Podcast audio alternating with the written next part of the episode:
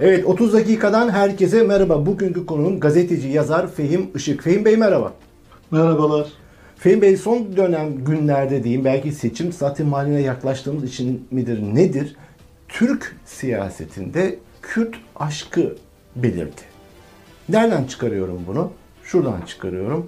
Ee, Kılıçdaroğlu'nun bugün bir açıklaması oldu.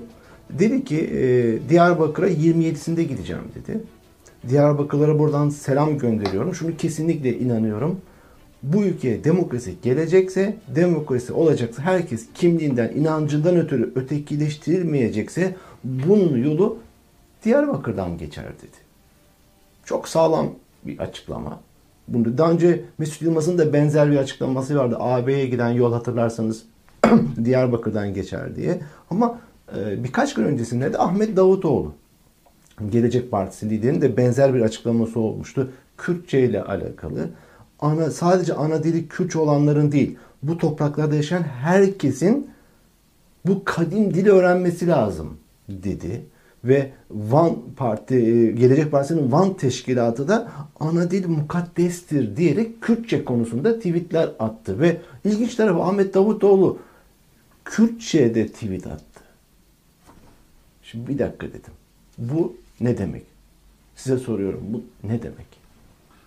Yani e, bir ekleme de ben yapayım. E, AKP'li bazı Kürt vekiller de Kürtçe'ye ilişkin özellikle Kürtçen okullarda seçilmesine ilişkin e, bir kampanya vardı. O kampanyaya destek mesajları yap, açıkladılar. Bununla ilgili AKP'den de çok karşı bir çıkış gelmedi. 21 Şubat'a kadar olan Kürtçe seçmeli ders konusu 7 21 Ocak'a kadardı. 7 Şubat'a kadar da uzattılar. Yani, Ama bu cız konudur. Ne iş bu? Yani cız, devletin cız konusu bu. Cız konu ben şöyle söyleyeyim. Yani Kürtçe ile ilgili söylenenlerde Kılıçdaroğlu'nun söyledikleri de Kürtçe seçmeli ders süresinin uzatılması da e, kötü şeyler değil. Olması gereken şeyler ama işin e, samimiyetine bakınca insan şüpheye düşüyor. Çünkü bununla paralel çok hızlı bir şekilde HDP'nin kapatılmasına dönük de e, ciddi adımlar atılıyor. Yani özellikle Anayasa Mahkemesi'ndeki çoğunluğun e, bariz bir şekilde AKP lehine değişmesinden sonra e, HDP'den savunma için e, süre istemeleri, işte Anayasa Mahkemesi'nin e, süreci hızlandıracak adımlar atmaları, e, diğer taraftan e, işte bir seçim yasası, yeni bir seçim yasası hazırlığı ki AKP MHP'nin bu konuda uzun zamandır üzerinde çalıştığı bir teklif var. O teklifin e, işte meclise getirilecek olması Kürt oyları üzerinden ne yazık ki kötü bir hesap yapıldığı izlenimini de Yani siz yani, samimi bulmuyor musunuz? Yani bu Kılıçdaroğlu'nun özellikle bugünkü açıklaması... Samimiyet samimiyet Kürt meselesine yaklaşımdır. Yani siz hala Kürt meselesini bir terör sorunu gibi görüp e, Kürtlerin e, hak ve hukukuna dönük tek bir olumlu e, söz söylemezken, Kürtlerin iradeleri gasp edilirken, Kürtlerin siyaset yapmaları engellenirken, bu yalnız Kürtlere özgü değil Türkiye'de tabii altını çizmekte yarar var. Yani Türkiye'de özellikle AKP-MHP rejimiyle birlikte 2015'ten bu yana e, çok korkunç bir tablo var.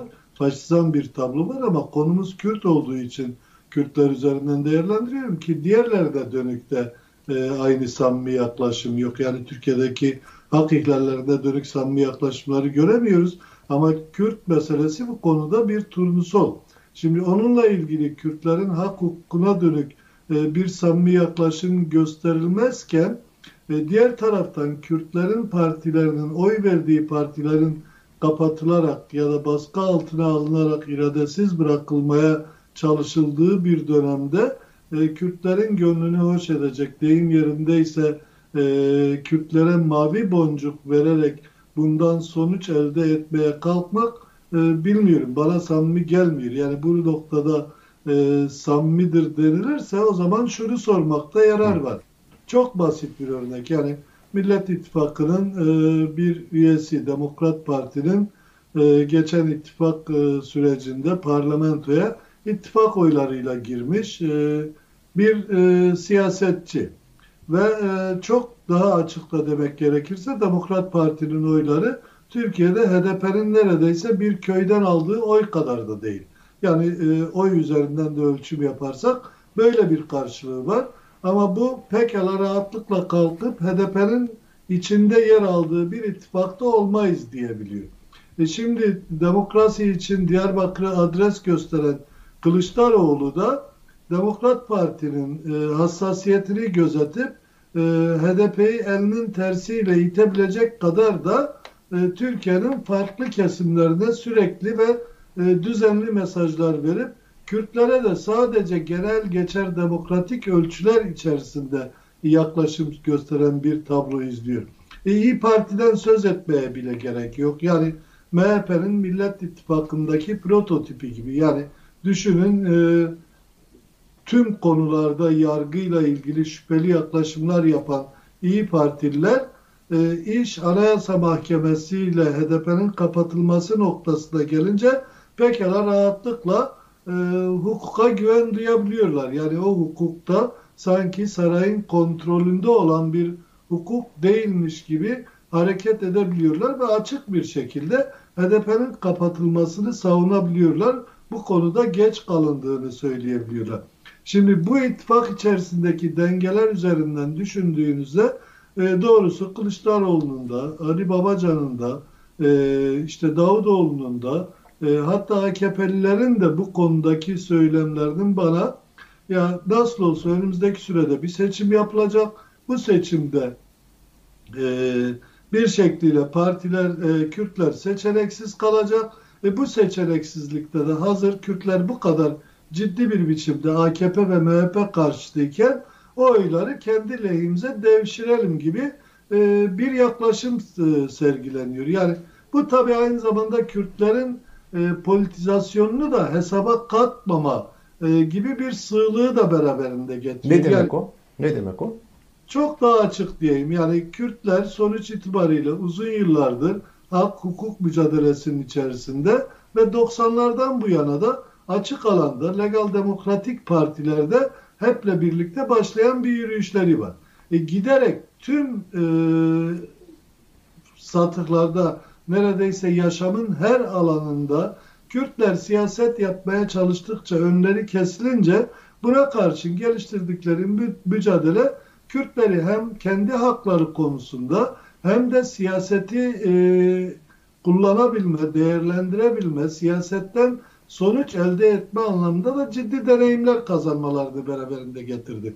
Yani 90'larda partileri tutup engellendiğinde e, okuma yazma bilmeyen analar e, iple e, oyu nereye, mührü nereye basacağını öğrenirken bugün artık onu da aşmış. Binlerce ana sokaklarda hak hukuk talebinde bulunuyor ve o günden bugüne de ciddi anlamda ilerleme kaydetmişler. Şimdi burada Kürtler e, en seçeneksiz oldukları durumlarda bile yeni aksiyonlar yaratıp o aksiyonlar üzerinden seçimlerde sonuç almayı becerebiliyorlar. Nihayetinde yıllarca bağımsız adaylarla parlamentoya gittiler. E daha sonrasında 2015 seçimlerinde HDP ile barajı açtılar. Tüm engellere rağmen 1 e, Kasım'da yapılan seçimlerde de barajı açtılar. Ki bu engellemelerde sadece AKP, MHP yoktu. E, CHP'den bilmem e, daha sonra kurulan İyi Parti'ye kadar diğerlerine kadar neredeyse tümü vardı. Çünkü işte parlamentodan vekilliklerin dokun, vekillerin dokunulmazlığının kaldırılmasında CHP'de AKP kadar e, sorumsuz davrandı. Peki yani burada kendisine... hani yani Kürt seçmeninin artık bilinçli bir seçmen olduğu işte vurgusunun altını bilinç, bu bilinç hukuk mücadelesiyle birleşince dolayısıyla yarınki gün karşılarına çıkacak tabloda da pekala rahatlıkla yeni seçenekler üretebilecek durumdadırlar. Şimdi Peki. E, Kılıçdaroğlu'nun da diğerlerinin de hesaba katmadığı bu. E buradan basit bir ifadeyle yani e, küçümseme anlamda demiyorum ama o devasa sorunlar karşısında gerçekten basit bir ifadeyle işte yolun Diyarbakır'dan geçtiğini ifade etmek de Kürtleri tatmin edebilecek bir durum değil. Özellikle üstü çizmek bu ve buna karşı da politika geliştirebilecek pozisyondadırlar. Peki şimdi bilinçlenmiş bu Kürt seçmeni bu uzatılan eli ne niyetli olursa olsun Samimi veya değil. Tutacak mı? Sıkacak mı? Şu açıdan soruyorum. Şimdi Kılıçdaroğlu önümüzdeki dönem miting yapacak. Diyarbakır'a gidecek. Ve orada diyor Kürt kardeşlerimizin diyor sorularını alacağım ve samimiyetle cevap vereceğim diyor. Kürtler Kılıçdaroğlu'na ne sormalı orada? Kürtlerin sordukları açık aslında Kılıçdaroğlu'na. Yani Kürtler bana e, Kılıçdaroğlu bize hamilik yapsın demiyor. Kürtlerin böyle bir beklentisi de yok. Yani Kürtlerin bir hami beklentisi de yok. İşte o politizasyonu burada ifade etmeye çalışıyorum. Kürtler Türkiye'de sorunun bir bütün olarak birbirine bağlı olduğunu ve Kürt meselesinin de en başat sorun olduğunu söylüyor. Dolayısıyla bu konuda Türk devletinin kurucu aklından kurtularak yani o red, inkar ve asimilasyon politikasından kurtularak ötekileştirilen tüm kesimler ve bununla birlikte Kürtlerin de hak hukukunun resmi tüm yasalarda, anayasada güvenceye kavuşturulmasını istiyor. Yani bunun için anayasal güvence, söz değil. Tabii ki anayasal güvence, bir bütün olarak anayasal güvence. Yani e, yerel yönetimler üzerinden geliştirilen tabloyu hep birlikte izledik, hep birlikte tanıklık ettik. Yani e, ilk günlerde diyorduk eğer siz Diyarbakır'da, Van'da AKP'nin, MHP'nin bu kayyum siyasetine, saldırısına, Mardin'deki Ahmet Türk gibi Türkiye'de siyasetin duayeni insana yapılan bu zulümlere sessiz kalırsanız, yüzün üstünde seçilmiş insanı belediyelerden alıp hapislere atarsanız, milletvekillerini tutup hapislere atarsanız, yarınki gün yarınki gün e, bu konuyla ilgili politikalarınız sorgulanacaktır. Şimdi bu konuda hiç sorgulanmadı. Bakın aynı yaklaşımları İstanbul Büyükşehir Belediyesi'nde de gösteriyorlar. Şimdi daha da bariz bir şey. Kürtler yerel seçimlerde çok stratejik bir yaklaşım gösterdi. Yani adeta AKP'ye ben sana ders verebilecek güçteyim dedi. Diğer taraftan Türkiye siyasette de mesaj verdi. Yani Kürtler artık seçimlerde belirleyicidir.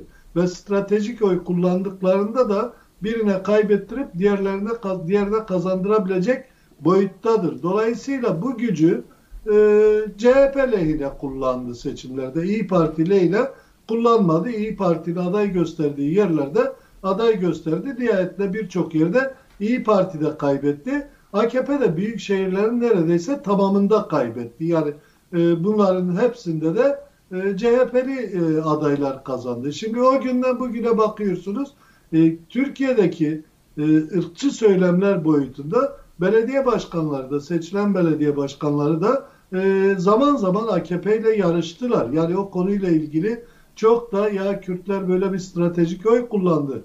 Ve bunun karşılığında Kürtler özel bir muamele de istemiyor. Kürtler aslında Türkiye'de demokrasinin rayına oturması, işte ekonomiden siyasete, toplumsal yaşamdan aklınıza gelebilecek yaşamın tüm diğer alanlarına kadar sorunların çözümü için adım atmasını istiyorlar. Niye bu adımı atmasını istiyorlar? Ya AKP MHP'nin yaptıkları belli. Yani hukuk kalmış mı? Kalmamış. Bir tek Kürtlere değil. Hiç kimseye hukuk kalmamış. E diğer taraftan ekonomi Türkiye'deki en önemli e, krizini yaşıyor. Yani bugünlerde pek gündem de olmuyor ama e, hadi AKP MHP'nin kontrolünde basın orada gündem olmuyor. Diğer yerlerde de küçük küçük gündem oluyor. Yani doğal gaz kesiliyor, sanayi duracak. Sanayi durduğu zaman da sanayi sektörünün açıklaması 3 günlük sanayinin durması 1 milyar dolarlık bir kayıp diyor.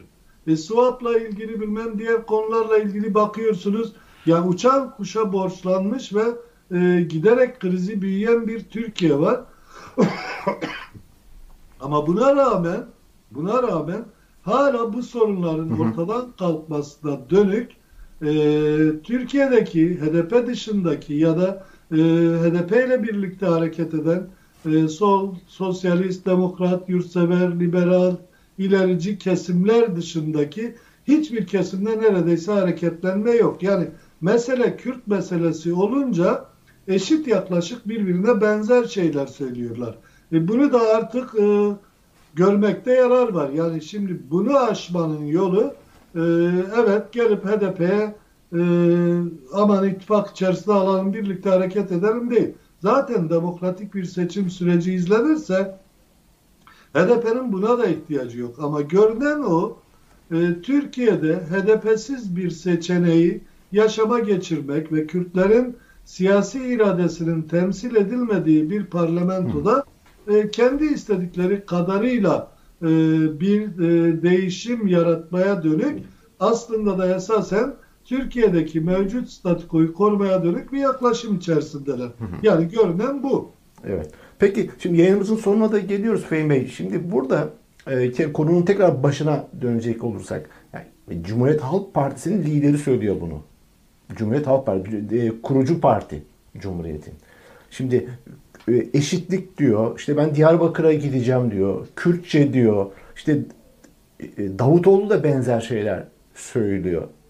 Şimdi bunlar ilk bakışta evet heyecanlandıran güzel şeyler diye kolay geliyor ama samimiyet testinden bahsettiniz. Yani bunun samimi olamayacağını e, söylediniz. Gerekçeleriyle de ifade ettiniz. Fakat bunların yayının başında dediğiniz gibi cız konular. Şimdi acaba devletin derinliklerinden çıkmış bir yeşil ışık mı var ki e, bu partiler ortak bir ağız içerisinde bunları söyleyebiliyorlar? Yoksa seçim yaklaşıyor bir cingözlük hareketi mi yoksa artık yanlıştan dönelim çabası mı? Bunu daha CHP tutup Kürt meselesiyle ilgili e, parlamentoyu adres göstermeden önce e, bir CHP'li ile de uzun uzun konuşmuştuk. Yazmadım. Ondan sonraki dönemde e, köşe yazılarımda da değerlendirdim, yazdım. Yani Türk devlet aklı e, kabul edelim ki 600 yıllık geleneği olan hatta 700 yıllık geleneği olan güçlü bir akım. Yani 700 yıldır tüm her cümer içerisinde e, kendisini korumuş ve e, statiko üzerinden de e, büyük oyunlar, riskli oyunlar da oynamış. Yani siyaseten dersek. Şimdi son dönemde de artık bir şey belirginleşti kanımca. O da şu yani AKP, MHP ile bunlar uluslararası arenada çok uzun süre gidebilecek durumda değiller. Ama buradan bir çöküş yaşamamak için de görünen o yeni bir e, sürece doğru ilerliyorlar. Ama o yeni sürece ilerlerken de bir değişim dönüşüme e, yol açmak yerine mevcut durumu koruyarak nispeten demokratik bir sürece doğru adım atmaya dönük bir yaklaşım içerisindeler kanısındayım. Yani bunu şuna benzetmek mümkün. 1946'da çok partili rejime geçildi. 50'de 51'de işte Demokrat Parti iktidara geldi. Ondan sonra Kürt meselesi de Türkiye'deki ötekiler de her bir e, adım attıkça, geliştikçe, büyüdükçe, hak talebinde bulundukça 60 darbesi oldu, 71 darbesi oldu, 12 Eylül 80 oldu. Ondan sonraki her dönemde de vesayet bir şekliyle ordu üzerinden e, toplumu kontrol etti. Ama şimdi e, 2015'lerden bu yana da artık belli Türkiye'deki darbe süreci bu kez AKP-MHP üzerinden e, yaşama geçirildi. Onların pervasızca bu kadar e, saldırıda bulunmasıyla 12 Eylül e, faşist cuntasının saldırıda bulunması arasında bir fark yok. Ama bunun da bir sınırı var. O sınırdan sonra önüne geçilmezse ya bir bütün olarak devlet ortadan kalkacak ya da işte Suriye'de, Irak'ta yaşanan tablonun bir benzeri Türkiye'de yaşanacak. Tüm dünya artık bunu sonsuza kadar çekmez. Bir de ayrıca Türkiye'de özellikle bu son dönemde iktidar e, Rusya ile ABD arasındaki çelişkilerden de yararlanma gibi e, basiretsiz bir oyuna girdi. Şimdi oyun da e, boynuna dolan, dolanmış. Dolayısıyla buradan çıkış yolu arayıp bir de hali hazırda nasıl olsa Kürtler de işte demokrasi güçleri de toplumun farklı kesimlerde darbe yemişken bunların yeniden ayağa kalkmayacağı bir dönemde de e, biz bir süreci de böyle götürelim. Yani hakiki gerçek demokratik bir çözüm yerine bir şekliyle darbe yemiş ötekileri, faşizmin darbesini yemiş ötekileri daha fazla sindirerek onun üzerinden kendilerine siyaset alanı açmaya dönük bir çaba içerisindeler. Ama burada yanıldıkları tek nokta onu da diyeyim ben tekrar da olacak belki ama yanıldıkları tek nokta artık Kürtler eski dönemdeki Kürtler değil. Askeri olarak da güçlüler. Orta Doğu'da artık ciddi bir güçleri var. Aylardır işte e, Güney Kürdistan'a dönük askeri operasyonlar var. Hiçbir şey elde edemiyorlar. İstedikleri sonucu elde edemiyorlar ve ciddi kayıplar veriyorlar. Yine Rojava'ya dönük çok ciddi saldırılar var. Ama buna rağmen Rojava'daki güçler e, teslim olmadan o siyasete direniyorlar. Aksine tüm dünyaya da e, nasıl mücadele edileceğini de gösteriyorlar. İşte e, IŞİD'lerin son dönemdeki saldırılarının ortaya çıkmasını görüyoruz. Aslında bunların dibinde Türkiye'nin de Suriye'nin de parmağı Evet. var. İşte dolayısıyla böyle bir güç içerisinde artık tamamen e, ciddi anlamda odaklanıp çözüm üretmek lazım. Evet Türkiye'de eski Türkiye değil onu da söyleyeyim. Yani artık Türkiye'de tek bir kontrol merkezi yok. Birden fazla kontrol merkezi var. Ama tüm bu kontrol merkezlerinin e, siyasi oyunlarını, e, ahlaksızlıklarını, edepsizliklerini ortadan kaldıracak olan da e, gerçekten demokratik süreci güçlendirecek adımlar atmaktır. E bunda muhalefet ne yazık ki rolünü oynamıyor. Yani muhalefet hala toplumu kandırmaya dönük bir yaklaşım içerisinde. Evet, Ve böyle bir kandırma olarak Kürtler- niteliyorsunuz. Kürtler de şunu düşünür. Yani birbirinize girmişseniz cehennemin dibine kadar yolunuz var da diyebilirler. Yani nasıl olsa gelen vuruyor, giden vuruyor. O zaman e, hiç benim için fark etmez. Ne yapıyorsanız yapın da der yani bu kadar da e, akli balik bir Kürt var karşımızda artık. Yani cehennemin dibine kadar yolunuz var derken Siyaseti e, yönetenlere Hı. o perde gerisinde oyunlar üzerinden kendi mekanizmalarını etkin kılmak isteyenlere yani biri işte e, Cumhur İttifakı üzerinden diğeri Millet İttifakı üzerinden şekillenen ama arada başka odakların da olduğu kesimlere dönük bir e, söz olarak ifade ediyorum onu. Evet. Evet yayınımızın sonuna geldik Fehim Işık. Çok teşekkür ediyorum yanımıza katıldığınız için. Ben de teşekkür ediyorum. Sağ olun.